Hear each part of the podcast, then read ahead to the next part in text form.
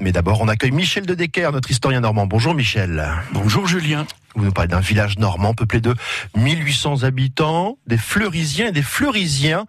Nous sommes dans l'Eure, dans un village arrosé par l'Andelle. Nous sommes donc, Michel, à Fleury-sur-Andelle, qui a connu un passé très riche, hein, selon la légende, puisque l'on dit que le roi Clovis y aurait enterré quelques vestiges de la Sainte Croix, que Merlin venait y cueillir la branche de pommier, que les Templiers y auraient écrit quantité de parchemins, que le village a autrefois abrité une fonderie dans laquelle on fabriquait des cloches destinées aux églises normandes, qu'en mille huit cent soixante-dix, l'armée s'y est installée en force pour tenter de défendre Rouen de l'invasion des Prussiens.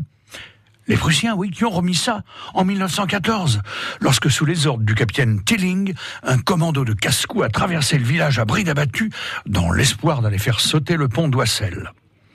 Mais aussi, on sait de sources sûres que Fleury a été un site apprécié de longue date, puisque monsieur et madame de Cro-Magnon y ont laissé un menhir connu sous le nom de Pierre Saint-Martin, menhir à propos duquel on disait que, le jour de leur mariage, les jeunes époux devaient glisser quelques pièces de monnaie dans les anfractuosités, ce qui leur assurait un avenir tout plein de bonheur.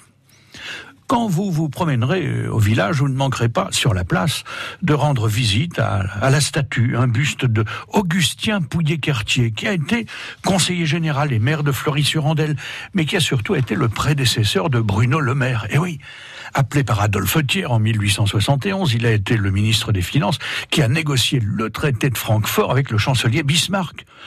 Tout comme Bruno Le Maire, il est aussi connu pour avoir préconisé une série d'impôts nouveaux. Et que voulez-vous, l'histoire repasse toujours les mêmes plats.